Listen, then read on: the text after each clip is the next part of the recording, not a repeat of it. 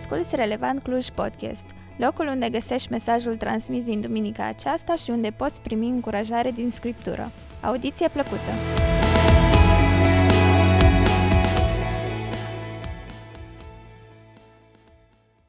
Bună dimineața, pace, mă bucur tare mult să fiu din nou cu Biserica Relevant și uh, e o întâlnire frumoasă, mă bucur de închinare, mă bucur să văd fețe cunoscute și uh, E frumos când Dumnezeu lucrează și ne vorbește și ne unește împreună în, în chemarea Lui. Și pentru că am auzit că urmează vacanța și aici, și în cazul nostru, vorbeam mai devreme și mulțumesc foarte mult pentru invitație. Uh, frate Claudiu, mulțumesc pentru, pentru șansa de a fi aici. Uh, vreau să vă propun în dimineața asta uh, un mic test care să ne arate cam pe unde suntem în umblarea cu Domnul și să știm unde avem de lucrat. Și spun asta pentru că eu cred, uh, spuneam, după predica asta, am zis cu Lordana că ne luăm o pauză vara asta și încercăm să, nu să nu slujim, ci încercăm să îl căutăm mai mult pe Domnul și să căutăm călăuzirea Lui, să căutăm vorbirea Lui și cred că e important și a ne odihni e o poruncă de la Domnul. A celebra ce s-a întâmplat e o poruncă de la Domnul, a ne odihni e o poruncă, pentru că odihna e o afirmație că Dumnezeu este în control și nu noi. Când ne oprim, practic afirmăm că Dumnezeu este suveran, că El, El ține lucrurile în control, nu noi, și când putem face asta, arătăm că ne încredem în El. Citeam în, în uh, Isaia 25, 26, 27 și e foarte interesant um, în zona respectivă, în ce spune profetul, ce spune Domnul prin Isaia, pentru că erau oameni așa de ocupați și Domnul spune, mi-aș fi dorit să vă opriți. Mi-aș fi dorit să, să vă opriți și voi nu, voi fugiți la Egipt, fugiți, să vă descurcați, să faceți lucruri. Și am zis, doar stați și opriți-vă. Acum parafrazez, opriți-vă și stați cu mine și voi n lucrul ăsta. Și nu o să aveți odihnă pentru că vă căutați odihnă singuri și nu căutați mine. Și ăsta fiind spus, în dimineața asta vreau să vă uh, propun trei întrebări și trei faze în care noi putem să fim ca și ucenicii lui Dumnezeu. Acum, nu cred că vom avea răspunsuri finale pe pământul ăsta la cele trei întrebări, și în tot timpul o să avem de învățat. Da? Deci nu, nu vreau să o luați ca și un test, nu vreau ca să o luați ca și judecată sau ceva de genul ăsta, ci mai degrabă să o luați ca și întrebare, Doamne, oare unde sunt acum în umblarea cu Tine? Oare unde am de crescut? Și unde ai de lucru în viața mea? Și vă rog să uh, îl invitați pe Domnul, să-i puneți întrebări și să vedeți ce vă vorbește el în privința asta. Și uh, dacă începem, uh, este un personaj din Biblie care mie îmi place tare mult și care e Petru. Acum, Petru nu-mi place neapărat pentru că seamăn eu cu Petru așa de mult, dar iubesc oamenii care seamănă cu Petru, printre care soția mea. Și dacă te uiți la modul în care opera Petru și modul în care Domnul Isus opera cu Petru, e foarte interesantă dinamica dintre ei și e foarte interesant să vezi și avantajul la oameni ca și Petru, să zic așa, la extrovertiții, că de obicei știi ce gândesc. Nu te lasă să te întrebi foarte mult legat de unde ți ei, legat de ce părere au. așa Dacă ești cu astfel de oameni lângă tine, o să spună foarte repede și foarte voluntar cam pe unde și ce gândesc. Și de-aia o să-l folosesc pe, pe Petru ca și, hai să zic așa, un case study legat de evoluția lui spirituală ca și copil al lui Dumnezeu. Uh, și știm că Petru a început cu Domnul Iisus ca și ucenic, știm că Petru a început ca și un om simplu, știm că Petru uh, a venit într-o familie simplă, fără să fie cu multă educație și l-a urmat pe Domnul Iisus. Și prima întrebare care ne putem pune și noi și care și-a pus-o și Petru, îi cine sunt eu ca și om? Ce mă definește ca și persoană în lumea asta? Cine sunt? Și dacă nu uităm la întrebarea asta, cine sunt, cred că modul în care abordăm întrebarea asta, cei mai mulți dintre noi îi încercăm să facem ceva ca să fim cineva. Și nu o să intru acum în detalii, dar dacă ne uităm la Petru și la ucenici în general, l-au urmat pe Domnul Isus, au mers după el, dar fiecare a mers după Domnul Isus, cel puțin în prima fază, cu niște planuri proprii legate de ce încercau să obțină ei din umblarea cu Domnul Isus așa Și unul dintre planurile astea, care era foarte logic, având în vedere locul în care erau ei, având în vedere contextul în care erau ei ca și, ca și oameni, una din întrebări era, oare nu cumva Domnul Iisus ne va elibera de uh, cei care ne cotropesc, de romani, și cumva Petru, umblând cu Domnul Iisus, și-a proiectat pe Iisus dorințele proprii. Și s-a așteptat ca Iisus să livreze ceea ce spera el de la Domnul Iisus. S-a așteptat ca el să îi elibereze și, dacă vă amintiți, cei doi care mergeau pe drumul către Maus, după ce este omorât Domnul Iisus, ei spun așa cu o nostalgie și noi speram, noi credeam, noi aveam speranțe legate de omul ăsta.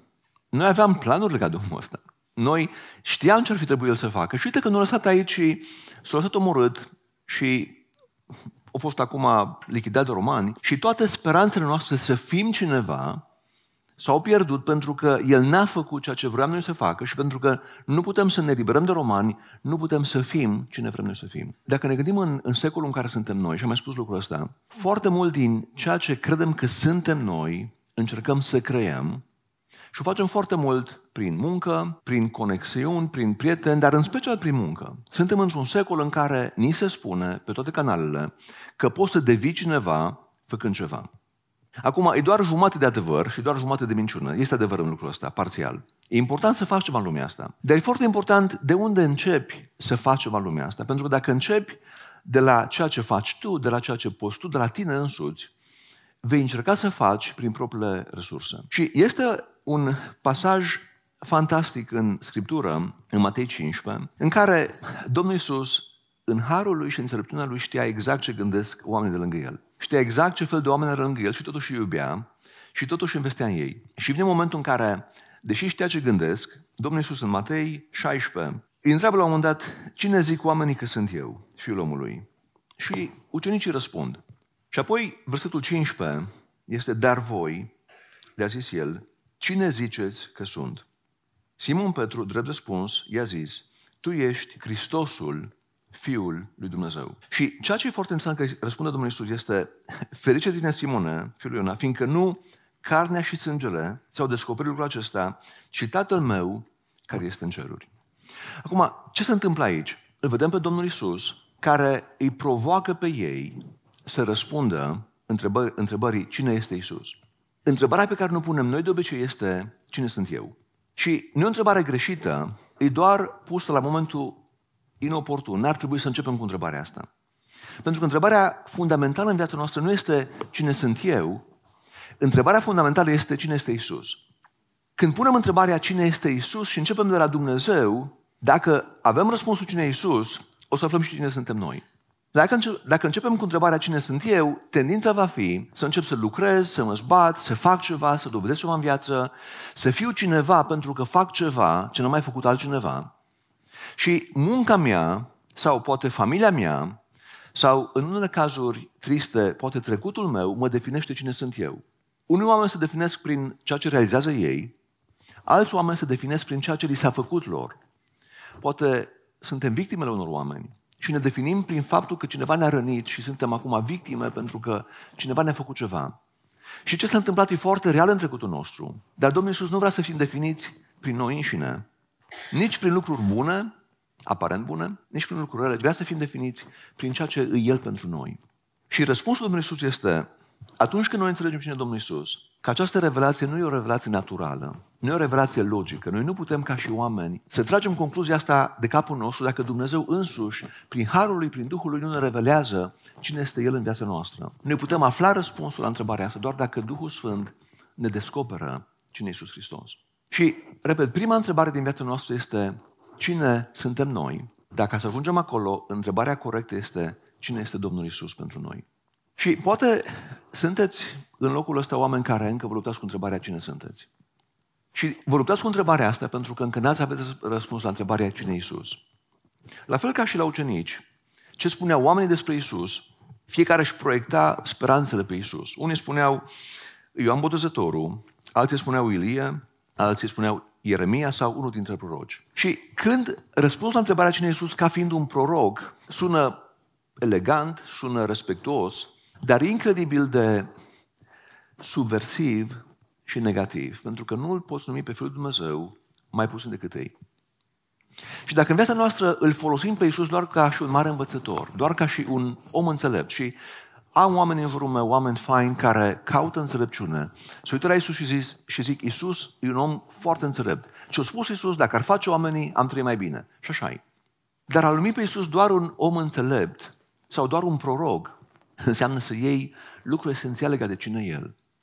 Și dacă nu vezi pe Iisus ca și Domn, ca și Mântuitor, ca și Împăratul Slavei, ca și Cel care conduce Universul, noi ne limităm pe noi înșine, nu limităm, nu limităm pe El. Iisus rămâne același indiferent ce crezi tu despre El.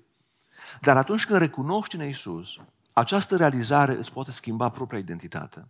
Pentru că atunci când Petru vine și afirmă, tu ești Hristosul, Fiul lui Dumnezeu, Iisus are libertatea să spună acum el lui Petru, Petru, hai să spun cine ești tu. Pentru că focul ăsta nu era ca să-mi aflu identitatea. Eu n-am nesiguranță legat de cine sunt eu, spune Domnul Iisus. Eu, eu știu cine sunt. N-am nevoie nici de confirmări, n-am nevoie nici de, nici de clarificări de la voi. Eu știu cine sunt. Dar dacă voi știți cine sunt eu, dacă voi știți cine sunt eu, în momentul respectiv, voi veți ști cine sunteți voi. Și Iisus vine și îi spune lui Petru, ferice de tine și eu spun, versetul 18, tu ești Petru și pe această piatră voi zidi biserica mea. Tu ești Petru, tu ai un nume, tu ești cunoscut, Dumnezeu te știe pe nume. Dumnezeu știe cine ești. Și mai mult decât atât, Dumnezeu știe ce vrea să facă din tine. Dincolo de cine ești tu acum, Petru era un, un pescar, un ucenic, un om ambițios, un om transparent, un, un extrovertit, un om cu mult curaj. Dar dincolo de ce știa Petru despre el că este, și dincolo de ce își dorea Petru să fie în lumea asta, și el cred că și-a dorit maxim să fie un om care are o contribuție la liberarea țării lui de romani. Asta era visul lui Petru în viață. Și era un vis frumos într-un fel. Vrea să fie un patriot adevărat, un om care contribuie la, la binele țării lui. Domnul spune, eu am pentru tine planuri mult mai mari decât ai tu pentru tine. Ți minte, C.S. lui spune la un moment dat că noi credem că îl surprinde pe Dumnezeu cu ce fel de planuri avem în viața noastră.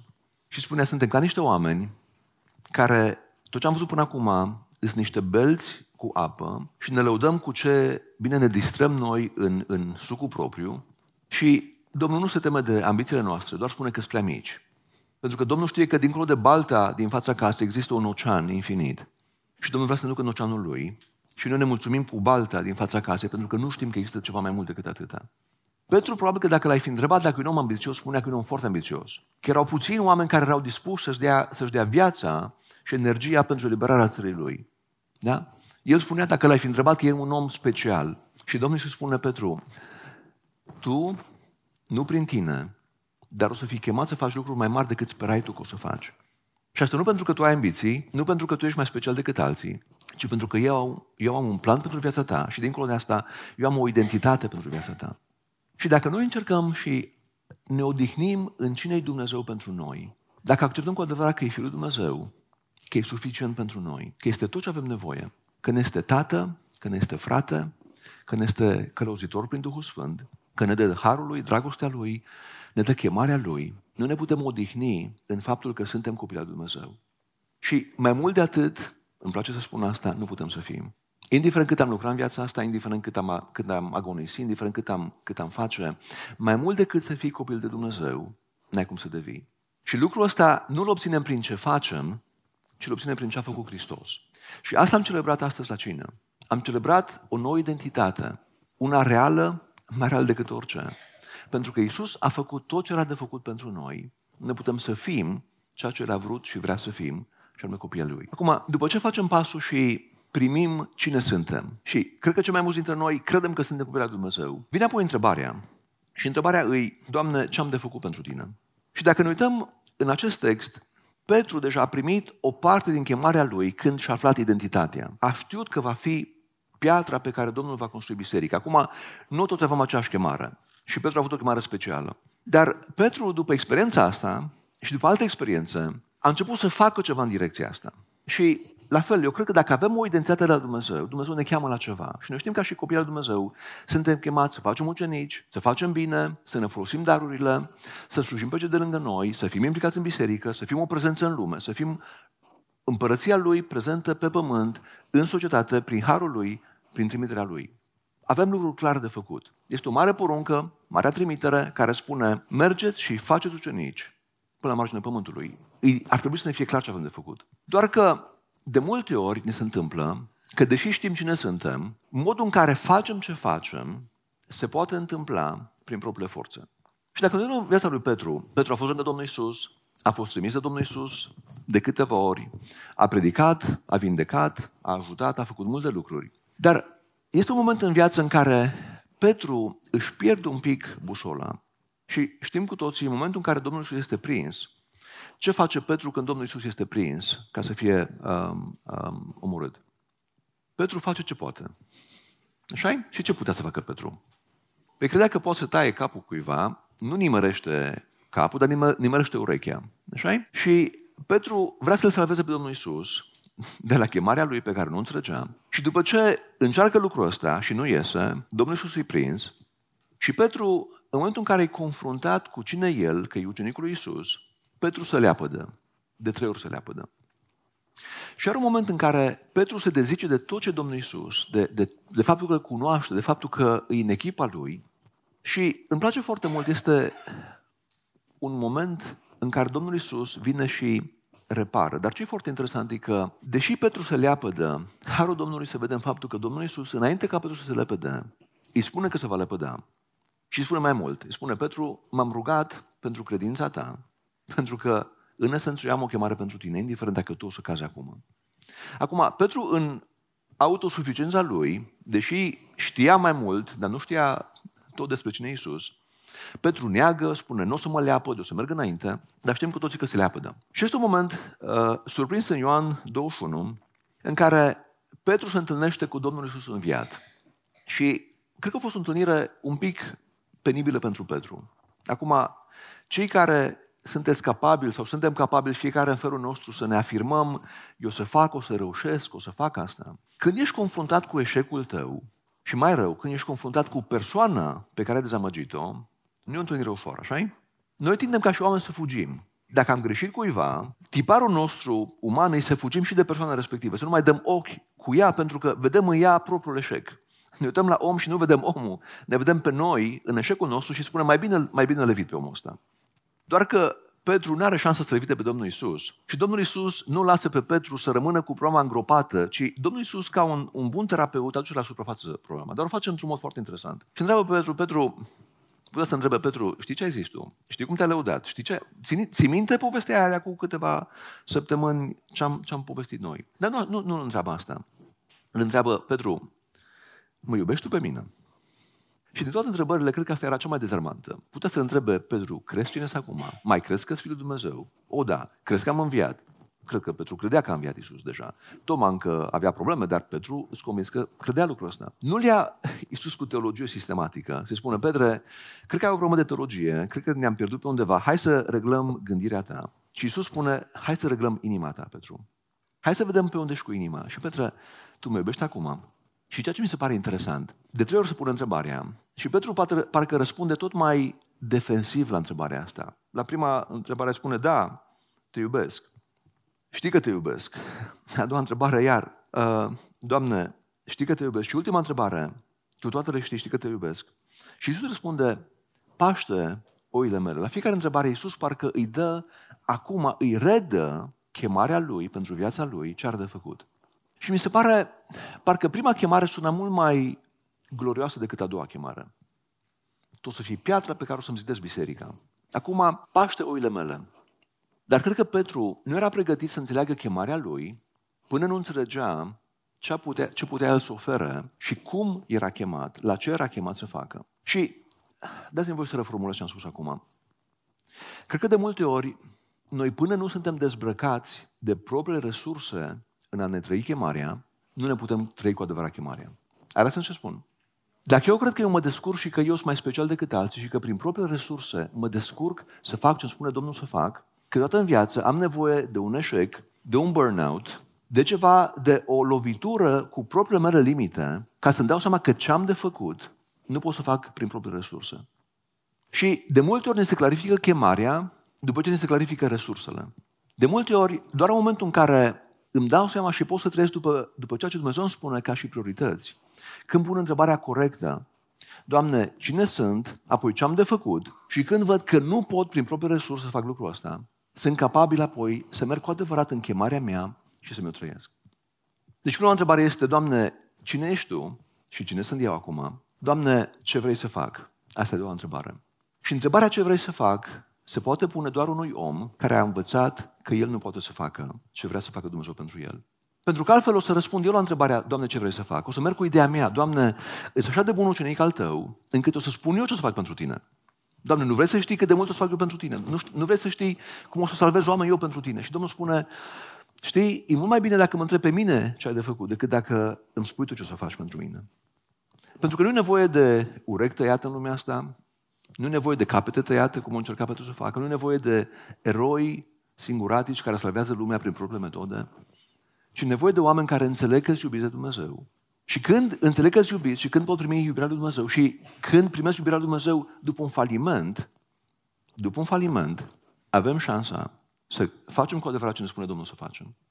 În viața mea, și am mai spus aici, a fost un moment în viață în care mă consideram destul de, destul de bine. Acum să zic cu smerenie, dar mă consideram chiar bine atunci. Și nu eram bine. Și este o pildă în Biblie și nu avem timp acum să intrăm în ea, cu fratele mai mare și fratele mai mic, fiul risipitor și fratele lui. Și mi-am dat seama că într-o relație importantă în viața mea, cu soția mea, mă purtam un pic ca un frate mai mare, cu oarecare superioritate, oarecare îndreptățire, oarecare judecată și mi se părea, măi, eu pot să trăiesc corect niște lucruri, n-ar putea toată lumea să facă ca și mine. Adică ce lume perfectă ar fi dacă ar fi toți ca mine? Acum nu, nu spuneam asta, dar gândeam ceva în direcția asta. Și în momentul în care Domnul te lasă să falimentezi și Domnul, doar să știți, Domnul nu ne face să păcătuim. Domnul nu ne ispitește să păcătuim, dar de multe ori îngăduie să păcătuim. Când suntem autosuficienți, când suntem lăudăroși, când spunem eu pot, eu să fac, eu mă descurc, Domnul spune ok, there you go, te las. Și după vreme te întreabă cum ți-o mers? Cum a funcționat pentru tine? Te-ai descurcat să faci lucrul ăsta. Petre, a fost bine experiența asta în care tu mă salvezi, tu te lauzi, tu nu te lași de mine. Te-ai descurcat la faza asta. Și Petru e obligat să recunoască, Doamne, nu mi-a ieșit. Și de multe ori un faliment e ce avem nevoie ca să găsim resursele Domnului în viața noastră. Să nu facem ce vrem noi, ci să facem ce vrea El pentru noi. Pentru că Domnul, nu numai că ne spune cine suntem, El ne spune cine suntem și tot El ar trebui să ne spună ce avem de făcut. Și pentru Petru ce avea de făcut era să-și iubească frații, cum a iubit Iisus pe el. Să-și pască frații, să ducă, să fie un păstor bun pentru Biserica lui Hristos, să fie un om care iubește oamenii lângă el. Și putea să primească asta doar după ce a fost dezbrăcat de autosuficiența lui și de propriile planuri legate de cum îl va ajuta pe Dumnezeu pe, pământ, pe pământul ăsta. Și apoi mai este o, o, a treia, o a treia întrebare. Și întrebarea e cum putem face lucrul ăsta? Știm cine suntem, știm ce avem de făcut, dar, Doamne, cum? Și la întrebarea cum, vreau să sar tot în viața lui Petru la un alt moment. Îl găsim pe Petru în fapte 11 ca un om care a văzut în țara Domnului Isus, a fost parte din Rusalii, a fost plin de Duhul Sfânt și acum îl vedem pe Petru după Rusalii, predicând Evanghelia cu putere, se, se, se pocăiesc mii de oameni, efectiv se pocăiesc mii de oameni. Și Petru, liderul principal al bisericii din Ierusalim, un om prin care Dumnezeu lucra. Și atunci când Domnul lucrează prin tine, și atunci când Domnul se folosește de tine, putem ajunge la concluzia că le cam știm pe toate. Nu știu dacă ați pățit lucrul ăsta. Un, un succes în viață te poate duce la momentul în care să zici, de acum mă descurc. Și doar vreau să spun, și dacă ești în planul Domnului și dacă știi cine ești și dacă faci ce vrea El pentru tine, tot încă mai ai lucruri de învățat legat de cum vrea să te crească Domnul. Am avut o situație în viață în care Uh, lor a avut un dar mare de evangelizare, a venit din afara bisericii, uh, eu am crescut în biserică, am avut de învățat foarte mult în direcția asta, dar ne-a dat Domnul Haru să fim parte la schimbarea unor oameni și mi s-a părut mai știu ce am de făcut. Am înțeles, am văzut câteva povești în viața mea, am fost parte la câteva transformări în viața mea, mă descurc. Și a fost o situație în care cineva mi-a dat mult de furcă. Pentru că era un om cu un, cu un background total diferit de ce știam eu, cu apăsare spirituală, cu experiențe spirituale, demonice, aș zice, care implică droguri, implică șamanism și alte lucruri. Și eu cu metoda mea, care până atunci funcționase, culmea, că se pocăiseră oameni, am zis, mai cum nu reușim noi să se pocăiască omul ăsta? Adică explicăm, teologia e bună, apologetica e bună, investim timp în relația asta. Cum de nu ne iese? Cum de omul ăsta încă nu înțelege cine e Hristos?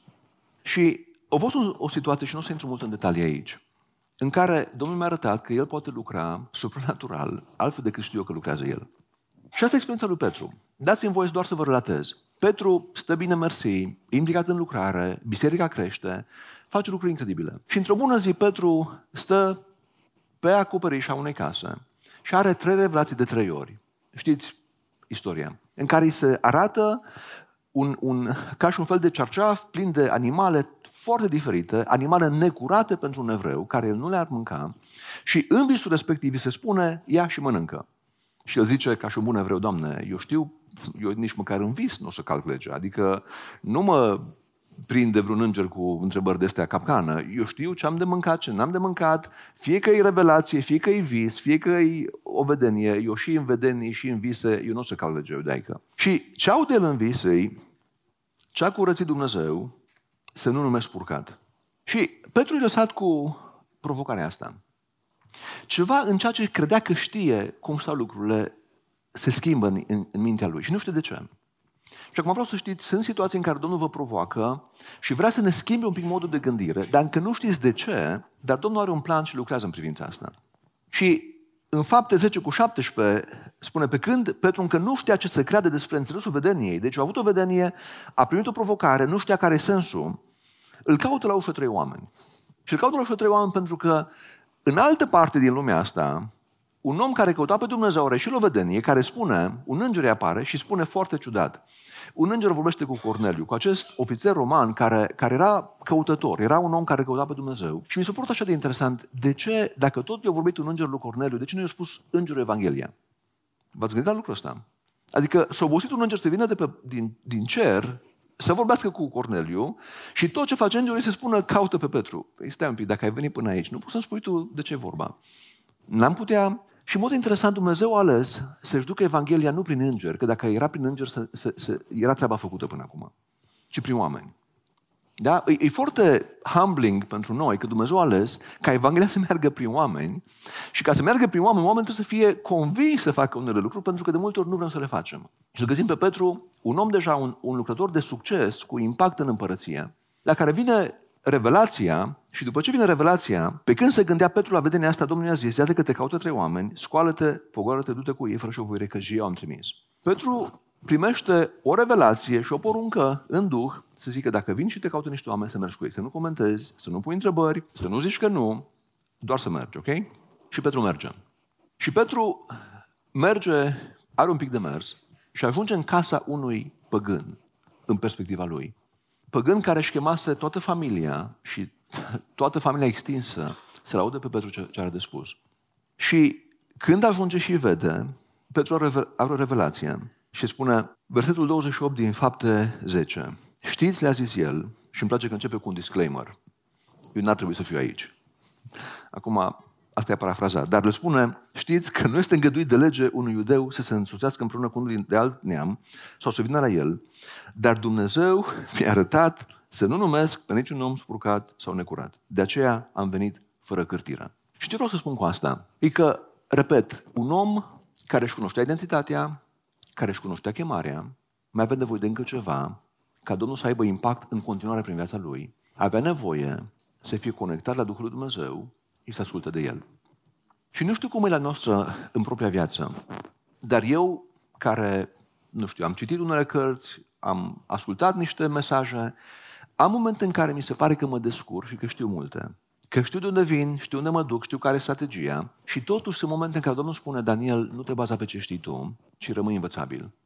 Nu te baza pe cunoștința ta, nu fă un idol nici măcar din teologia ta. Și acum, eu știu că Domnul nu se va contrazice, deci nu, nu o să schimbe teologia. Dar nu fă un idol din înțelegerea ta. Pentru că una e teologia lui Dumnezeu care e perfectă, dar înțelegerea mea e imperfectă, e parțială și cât pe pământul ăsta sunt convins că Domnul vrea să-mi extindă înțelegerea și cunoașterea lui pentru că Dumnezeu e infinit și noi suntem finiți. Și este un moment în care Domnul îți spune, și poate sunt situații în familia ta, pot să fie situații în biserica ta, pot să fie situații în, în, în, la munca ta, în care să fim ghidați de ce credem și știm și convingeri bune, dar să ratăm mișcarea Duhului în niște oameni. Și să facem lucruri pe care poate că sunt logice, poate chiar corecte, poate că un oameni le merită, dar Domnul nu vrea să facem lucrul respectiv. Pentru că vrea mai mult pentru ei și pentru noi. Și știți care e cheia ca Evanghelia să ajungă la oameni în jurul nostru? Cheia e ca noi să fim niște creștini care nu blocăm mișcarea Domnului în lumea asta. Pentru că, și am auzit zilele astea și uh, câteva expresii și una care îmi place foarte mult. Atunci când Domnul face ceva în lumea asta, e ca și un val pe mare. Noi nu avem puterea să creăm valul. așa -i? Noi, noi nu putem crea niciun val. Noi nu putem crea mișcarea Duhului pe pământul ăsta. Noi putem doar să o recunoaștem să ne aliniem și să fim parte din asta. La fel ca, ca un surfer care dacă vede că vine un val, încearcă să prinde valul. Aia e tot ce poate să facă el. Un surfer nu creează valuri. un surfer călărește valuri pentru că îi acolo, stă, așteaptă, își dorește și ce ăsta o să fie un val mare, o să fie grozav dacă pe el. Și face asta. Așa suntem și noi într-un fel. Dacă noi percepem mișcarea Duhului în generația noastră și în locul unde ne-a pus Dumnezeu, noi nu putem crea asta. E harul Domnului pentru noi. E harul Domnului că Domnul caută oameni în lumea asta. E harul Domnului că Domnul vrea să mântuiască oameni în jurul nostru. Și o face. Dar ce putem noi face este să fim atenți, să spunem, Doamne, ce am de învățat? Doamne, unde, am, unde mai am de crescut? Doamne, nu cumva sunt încă niște convingeri limitative în mintea mea care mă împiedică pe mine să fiu parte din ce faci tu în viața altora? Și Domnul să-și facă lucrarea. Domnul să facă lucrarea cu mine sau fără mine. Eu nu pot șantaja pe Domnul să zic, Doamne, eu decid cum se întâmplă lucrurile aici. Domnul să spună, dacă tu nu vrei, găsesc pe altul. Vedem în istorie zeci de cazuri în care cineva au crezut că în el stă lucrarea Domnului și Domnul a zis, știi ce, o să-mi iau harul de la tine, o să-mi iau Duhul de la tine. Saul, a început bine, sfârșești prost, îmi pare rău, luăm pe altcineva. Eu nu pot să șantajez pe Dumnezeu cu rolul meu, chemarea mea, darurile mele. Eu pot doar să mă aliniez cu Dumnezeu, să zic, Doamne, vreau să fiu parte din ce faci Tu în lumea asta. Și, Doamne, pentru ca să se întâmple lucrul ăsta, Doamne, vreau să te înțeleg, să te ascult, să te aud, să fiu învățabil, să nu fiu mai deștept decât tine, că oricum nu suntem. Dar ne putem crede mai deștepți de multe ori decât, decât Duhul Sfânt. Și lucrul ăsta se poate, poate arăta foarte diferit în viața noastră. Poate sunt momente în care, și mie mi s-a întâmplat lucrul ăsta, nu știu dacă voi vi s-a întâmplat, poate sunteți mai buni decât mine, dar pot să am o discuție cu cineva, poate cu soția, în care, pe argumente sincer, să nu mă las și să ies din discuția aia convins că n-am fost prins. Convins că am rămas în picioare ca argumente. Și după aceea când stai cu Duhul și Duhul te ia la întrebări el, să ai de recunoscut, știi, da, de fapt atitudinea nu a fost bună. Poate motivația n-a fost bună. Poate tonul nu a fost bun. Dar m-am putut apăra destul de bine. Nu știu cum sunteți voi. Așa bine ne descurcăm să ne apărăm la niște discuții, să ieșim bine din situații și dacă nu ne vorbește Duhul și dacă ne ascultăm de Duhul să ne, care ne expune inima, ne expune motivațiile și ne dă pocăință, dar dacă nu facem asta, putem rămâne închistați, îndreptățiți, blocați în propria neprihănire. Dar în momentul respectiv, Duhul nu mai poate lucra prin noi. Pentru că nu ne-am blocat față de, de vorbirea Lui și am rămas unde eram, fără să mai creștem, fără să mai fim capabili să învățăm de la Dumnezeu încă ceva în plus. Asta se aplică în relații, asta se aplică în misiune, asta se aplică în, în, în job. Dacă nu rămânem învățabili față de Dumnezeu, ne oprim la un anumit nivel. Și eu cred și, și cred asta foarte mult. Și atunci când vorbesc legat de ucenicie, de multe ori spun și, și cred asta, bariera la faptul că Domnul nu poate lucra prin noi, suntem chiar noi. Și nu spun asta ca să vă apese vinovăția, nici într-un caz, ci doar să rămânem, să vrem să fim învățabili, să fim oameni care spunem, Doamne, ce mai am de învățat acum? De multe ori ne dorim foarte mult schimbarea în jurul nostru. Dar dacă noi am colaborat cu Duhul Sfânt și s-ar schimba ceva în noi, Domnul ar fi liber să lucreze prin noi în jurul nostru. Dar suntem mai ocupați să forțăm schimbarea în cineva, să punem presiune pe cineva, să împingem pe cineva, decât să ne schimbăm pe noi. Și de multe ori când ne schimbăm noi, lucrurile se schimbă în jurul nostru aproape natural, dar e supranatural. Are sens. Când noi facem un pas în altă direcție, când noi schimbăm tonul în casă, când noi ne cerem iertare primii, când noi suntem cu har, când noi iubim, când noi oferim ceva cu harul lui Dumnezeu în jurul nostru, vedem că aceiași oameni pe care până atunci poate i-am judecat, i-am considerat că nu colaborează, că nu vor, că nu-L caută pe Dumnezeu, poate aceiași oameni vedem că răspund diferit. De ce? S-au schimbat ei? Probabil, dar probabil că ne-a schimbat noi ca să putem aduce schimbarea în jurul nostru. Și cu ce vreau să vă las în dimineața asta și revin la cu ce am început. Suntem oameni care uh, intrăm în vacanță și poate să fiți o, și noi la Tufania și voi aici, o să fie mai puțin duminica și în regulă. Dar folosiți vacanța asta ca să puneți Domnul întrebarea, Doamne, unde m-am de crescut? Doamne, mi clar cine sunt eu? Dar întrebarea îi, mi clar cine ești Tu? A doua întrebare, ce am de făcut? Doamne, mi clar ce-mi dai Tu să fac? Sau încă eu pompez și alerg cu întrebarea ce vreau eu să fac. Și apoi a treia întrebare, Doamne, cum? Doamne, mi clar cum lucrezi Tu? Sau încă încerc să fac lucruri prin propriile forțe și sunt frustrat și nu-mi iese și n-are cum să-mi iasă. N-are cum să-mi iasă, pentru că Domnul nu va binecuvânta independența și autonomia față de El. Domnul va binecuvânta dependența de El. Și vreau să închei cu un, cu un ultim lucru. Și uh, am pus pe slide trei iuri care mie mi-au plăcut. Le-am auzit, cred că le-am întâlnit prima dată. Identitatea, intimitatea și impactul. Noi intrăm în lumea asta condiționați de societate să încercăm să facem un impact în jurul nostru și e ok. Noi ca și oameni suntem creați să avem impact în jurul nostru. Dar lucrurile nu încep de la impact. Lucrurile nu încep de la eu care încerc să fac ceva în jurul meu, să schimb ceva în jurul meu pe cont propriu. Și lucrurile încep cum ne învață Evanghelia și cum ne învață momentul ăsta de, de cină. Prin cine suntem și prin cine e Dumnezeu. Dacă ne înțelegem identitatea în El, pentru că El ne-a răscumpărat prin jertfa Lui să fim copii prea iubiți ai Lui, dacă înțelegem cine suntem în El, jertfa Lui ne dă șansa la intimitate cu Dumnezeu.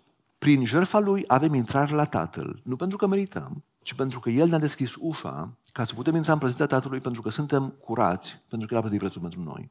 Identitatea ne dă dreptul la intimitate și un drept incredibil de special. E, e întoarcerea la Eden, la momentul în care Dumnezeu umbla cu omul și ne putem din nou umbla cu Dumnezeu prin Duhul Sfânt. Mie mi se pare că rusalele sunt Edenul refăcut, conectarea refăcută cu Dumnezeu, accesul la Dumnezeu prin Duhul Sfânt. Fiecare dintre noi, în dreptul nostru, la fel cum Adam umbla unul la unul cu Dumnezeu, putem face și noi. Și dacă noi cultivăm intimitatea cu Dumnezeu, dacă noi cultivăm prezența Lui în viața noastră, impactul e o consecință a prezenței. Impactul nu e un scop în sine. La fel cum pacea nu e un scop în sine, binecuvântarea nu e un scop în sine. De multe ori noi mergem la Domnul și zicem, Doamne, dăm pacea Ta. Și Domnul spune, păi dacă nu stai lângă mine, n-ai cum să ai pacea mea, pentru că eu sunt pacea Ta. Eu nu doar dau pace, eu sunt pace. Eu nu doar dau binecuvântare, eu sunt binecuvântare. Dacă noi îl căutăm pe Iisus ca și răspunsul la toate întrebările noastre, El îi pacea noastră, El îi binecuvântarea noastră, o să avem parte de binecuvântare și de pace. Dacă noi numai ne-am dorit să avem pacea Lui în condițiile noastre, să avem impactul Lui în condițiile noastre, Dumnezeu nu se poate despărți să ne dea ceva fără prezența Lui. Pentru că prezența Lui aduce pace și binecuvântare. Și de aceea ce cred și ce am învățat e că impactul, la fel ca și călăuzirea, la fel ca și pacea, sunt doar efecte secundare ale prezenței lui Dumnezeu în viața noastră. Și dacă îl căutăm pe El la pachet cu El avem tot restul.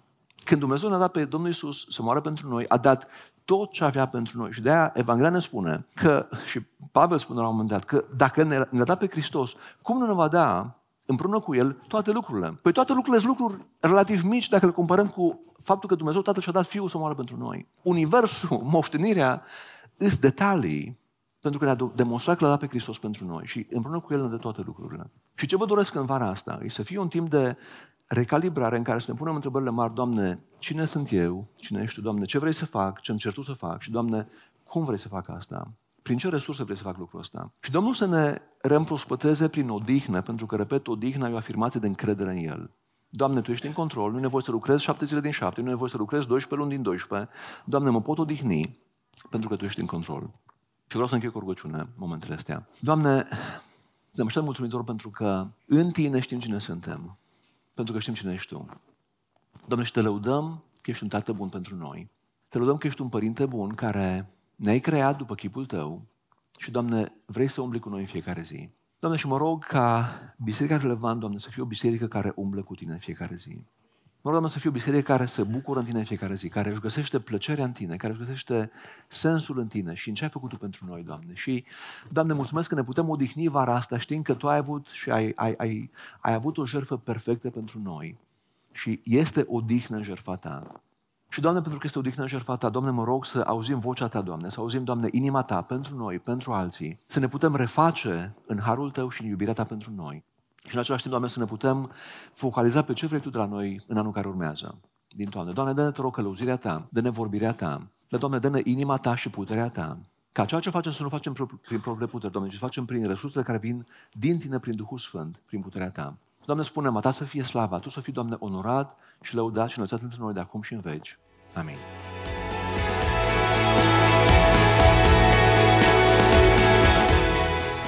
Mulțumim că ai ascultat acest mesaj.